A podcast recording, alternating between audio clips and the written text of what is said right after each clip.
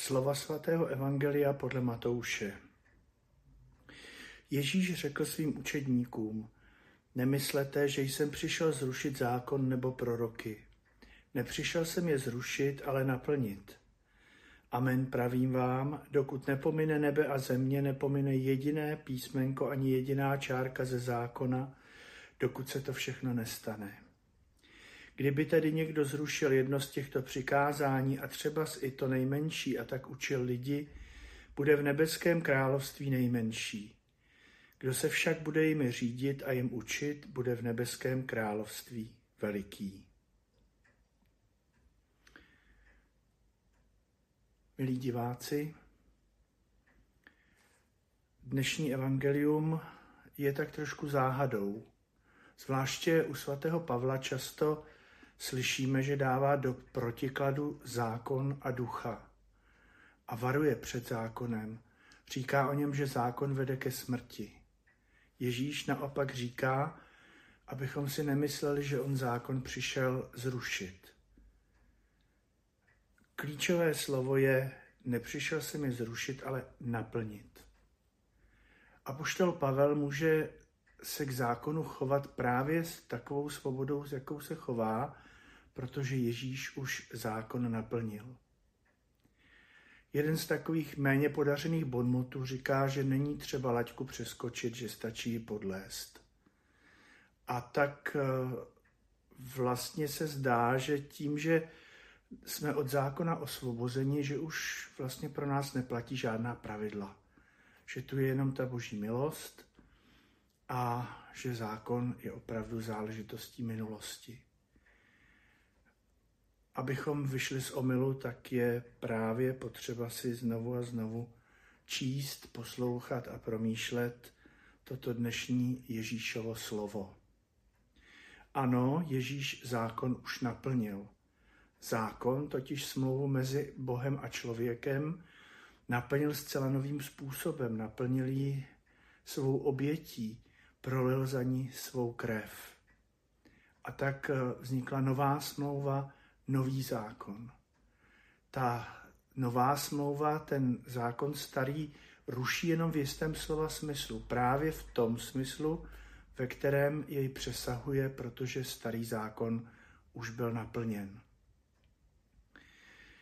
Pro nás to především znamená to, abychom byli Pánu Ježíši vděční za to, že On ten starý zákon naplnil, že nám přinesl nový čas, čas milosti, a že toto naplnění nebylo nějakým gestem nebo slovem, ale že to bylo opravdu životem, že za nás položil život, že se stal obětí, že se stal na té, v té nové smlouvě s Bohem smluvním partnerem na jedné, na té boží, i na druhé, na té lidské straně, samotnou smlouvou a dokonce i tím předmětem smlouvy.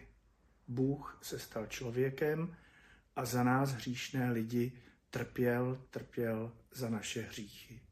Zemřel, ale vstal z mrtvých. Čili to velikonoční tajemství vlastně přináší tu novou a věčnou smlouvu.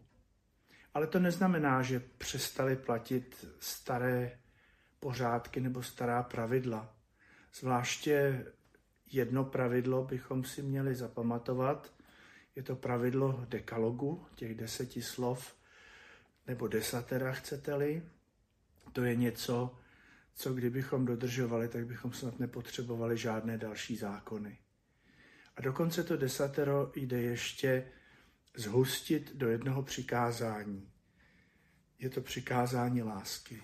Miluj Boha nade všechno a bližního jako sám sebe. Toto Ježíš označuje za největší přikázání a je to přikázání věčně platné. Je to přikázání lásky a to koresponduje s tím, co říká apoštol Pavel v listu Korintianům v takzvané velepísni lásky. Víra a naděje pomine, zůstane jenom láska. Přál bych si, abychom nezapomínali na to, že pravidla nás mají otesávat, přizpůsobovat, činit podobnějšími Bohu. Že Bůh nám nedal pravidla pro to, aby nám zkazil život, ale dal nám určitá omezení, abychom mohli žít spolu a abychom se nestavili do role boží, ale do role božích tvorů, což naše role skutečně je.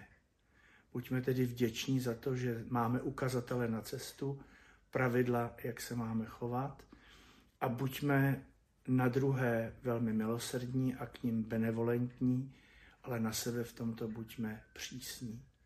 Protože kdo by zrušil jedno z těchto přikázání, to jsou dnešní Ježíšova slova, byl by v nebeském království nejmenší.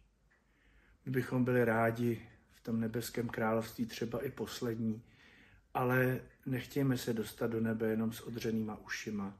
Chtějme se tam dostat jako ti, kteří svědčili o tom, že boží cesta je dokonalá, že ta pravidla, která nám Bůh dává, jak říká často žalmista, jsou slova věčného života. Přeji vám požehnaný postní den.